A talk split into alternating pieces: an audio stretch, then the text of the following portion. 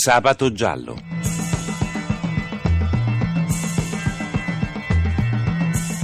Casi irrisolti, misteri, delitti.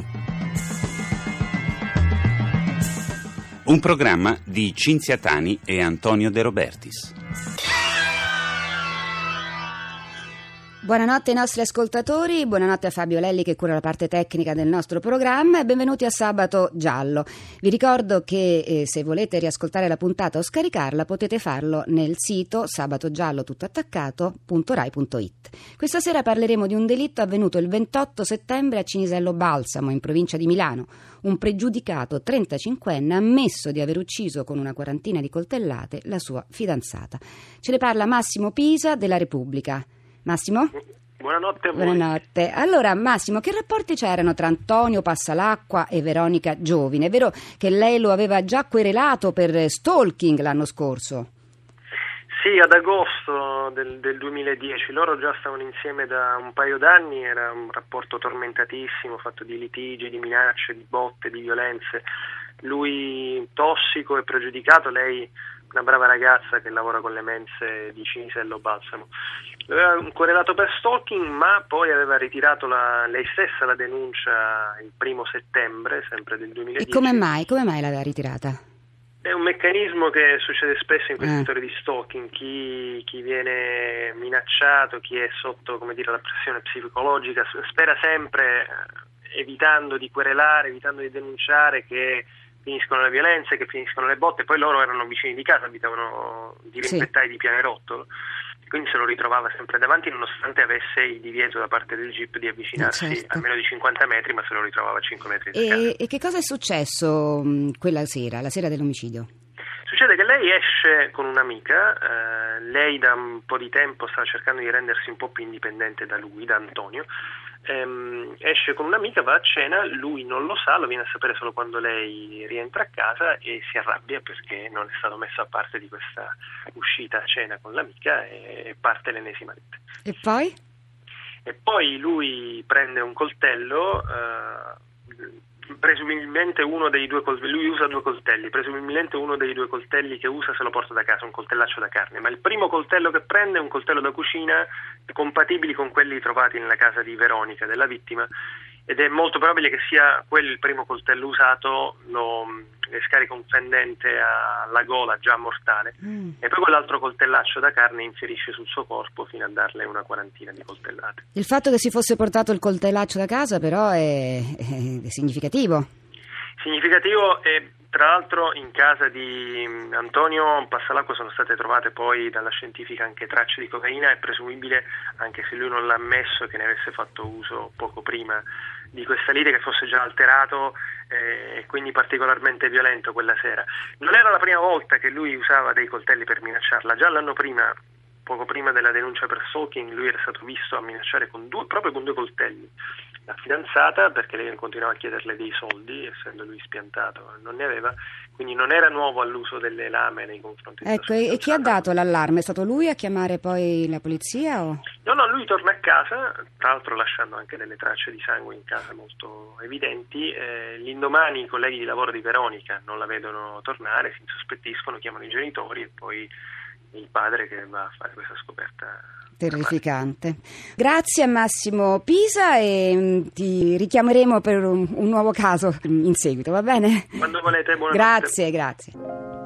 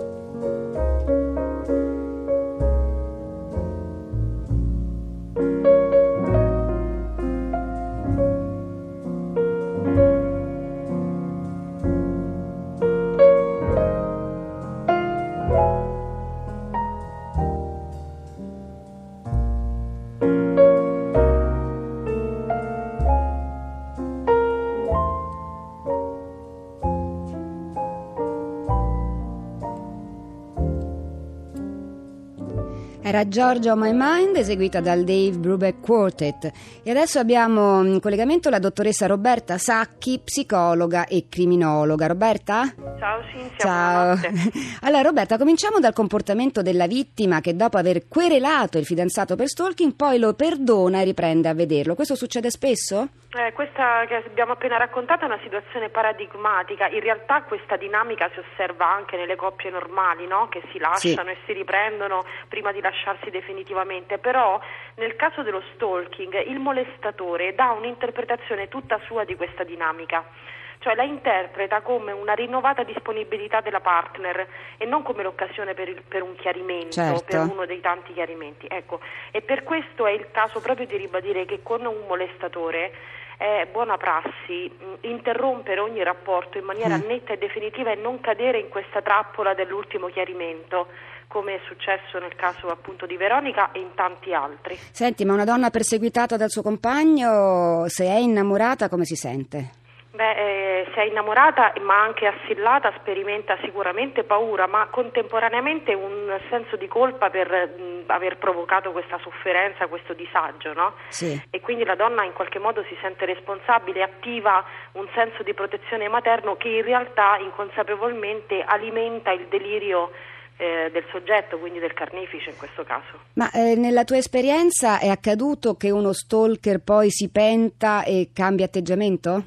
Eh, non esiste un unico profilo, non si può parlare di uno stalker, ce ne sono di tanti tipi, alcuni desistono immediatamente, altri vengono invitati a farlo dalle forze di polizia e, smettono, altri continuano per- anche per anni. Questo dipende mh, principalmente dalla personalità del soggetto e dalla motivazione che lo spinge ad assillare. Però mh, ricordiamo, è bene sempre dirlo, anche se banale, eh, però purtroppo è la regola sostanzialmente che un uomo che ha agito una violenza una sola volta generalmente lo rifà Eh. e lo rifà anche quando chiede perdono, quando promette di non farlo più, eh, quando ha- dice di aver capito. Senti, noi continuiamo a dire lo stalker, lo stalker, però io so che eh, nella tua esperienza tu hai conosciuto anche donne che perseguitano in- nello stesso modo uomini. Come sono numerosi questi casi e come li spieghi? Guarda Cinzia, mi, dai- mi apri veramente uno spazio importante. Eh, recentemente stiamo osservando noi tecnici un fenomeno nuovo da un certo punto di vista. Questo accade principalmente in caso di separazione o divorzio quando c'è in ballo eh, la questione dei figli, cioè la questione dell'affidamento o, del- o della semplice frequentazione. Cioè le donne si sentono in qualche modo in potere di non far vedere più questi figli ai padri per cui mettono in atto, una serie di accuse false, spesso false in modo deliberato e pianificate accuratamente, che tendono in qualche maniera a distruggere definitivamente questi uomini. Noi dobbiamo fare una battaglia culturale su questo fenomeno, una battaglia anche scientifica perché ancora non sono chiari i quadri, no? Sì. Del fenomeno stesso e non ultima forse una battaglia giuridica perché mh, spesso e volentieri si configura un vero e proprio maltrattamento nei confronti dei bambini che Eh, vengono soggetti a delle campagne di denigrazione eh, verso la figura paterna. Quindi le vere vittime poi alla fine sono loro. Assolutamente, e il quadro che si innesta all'interno dei bambini molto spesso è irreversibile. È irreversibile. Allora, sentiamo un caso del passato. Vincent Gift, una bella ragazza nigeriana di 24 anni, e Nicola Campanella, 57 anni, litigano spesso, soprattutto da quando lei gli ha detto di aver conosciuto un suo connazionale più giovane. In Nicola l'interesse di Vincent per un uomo che potrebbe prendere il suo posto fa scattare la molla della gelosia. La sera del 12 agosto 2009, ormai esasperato dalla situazione, si presenta improvvisamente a casa della fidanzata. Sono io, apri! Che cosa vuoi? Dobbiamo parlare! Lei si appura a malincuore e è costretta ad aprire. Scoppia una lite furiosa, seguita da una violenta colluttazione. Vincent cerca di difendersi, graffia Nicola. Lui non ci vede più, stringe le mani intorno al collo della povera ragazza e non molla la presa fino a quando il suo cuore non si ferma. Poi nasconde il corpo sotto al letto e rimane a vegliarlo per tutta la notte. È l'ultimo gesto del suo folle amore.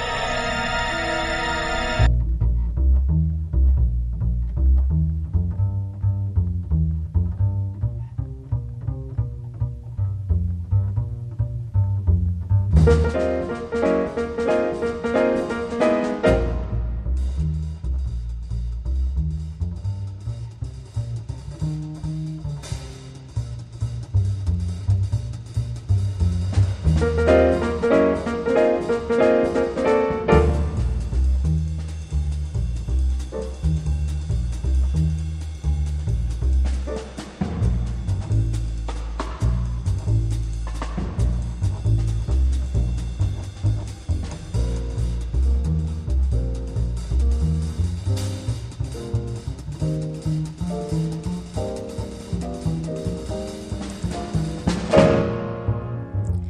Era un'altra esecuzione del David Brubeck Quartet o Man River. E adesso Roberta, io ti racconto un caso eh, avvenuto all'estero e se tu me lo puoi commentare brevemente, si tratta di Wayne Forrester, autista inglese di 34 anni che ha ucciso a coltellate sua moglie, rea di aver cambiato il suo profilo su Facebook da sposata a single. Dopo la separazione, Forrester ha ammesso di aver ucciso la moglie accoltellandola ripetutamente la testa e al collo con un coltello per tagliare la carne, in preda a un raptus di gelosia. Era sotto gli effetti di alcol e cocaina, come del caso di cui abbiamo appena parlato, ha percorso i 20 chilometri che lo separavano dalla casa dell'ex moglie, ha aperto la porta con le chiavi che lei gli aveva lasciato e l'ha sorpresa mentre era ancora a letto. Erano separati solo da quattro giorni. Lui ha detto che si è sentito umiliato nel vedere su Facebook eh, cambiare il profilo della donna. I vicini di casa hanno sentito le grida, hanno avvertito la polizia e poi si è scoperto che mentre Wayne lavorava poco, si occupava poco della famiglia, invece la moglie aveva ben due lavori alla fine fine non ce l'ha fatta più. Tu cosa pensi, eh, Roberta, di questo caso? Di nuovo un pretesto futile per un delitto terrificante? È un pretesto futile appare a noi, però è chiaro che bisogna entrare nella psicologia di questi soggetti. Mi viene in mente di chiarire, utilizzando questo caso, tre punti. Il primo è un po' quello che avevi sottolineato tu e riguarda l'utilizzo, l'uso di sostanze stupefacenti, in particolar modo di cocaina e di alcol, che sono un fattore predittivo di rischio molto forte certo. perché disinibiscono e quindi aumentano l'aggressività. L'utilizzo di coltelli è ancora una volta paradossalmente un indice molto forte che fa presagire un esito nefasto perché gli uomini per esempio che picchiano Sì. generalmente non uccidono perché Ah. sono in grado di eh, come dire, sublimare, anche se poi la sublimazione fa male lo stesso, questo istinto aggressivo e di potere nei confronti delle donne. Quindi questi sono due elementi che possono Sì. essere utili. La seconda cosa che mi viene in mente di focalizzare è questa incapacità di questi uomini di mantenere un lavoro stabile, Certo. perché questi uomini sono elementi di disturbo all'interno dei gruppi Sì. o perché si rendono responsabili di piccoli furti o perché non vanno d'accordo con i colleghi. Ecco, in qualche modo sono elementi di instabilità. Instabilità.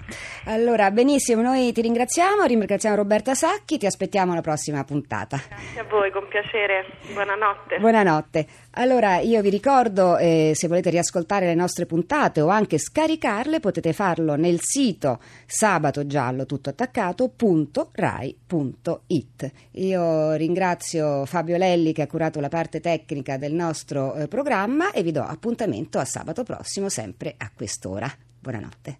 Abbiamo trasmesso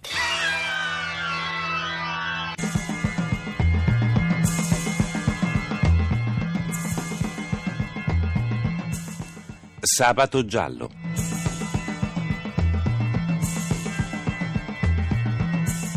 Casi irrisolti, misteri, delitti.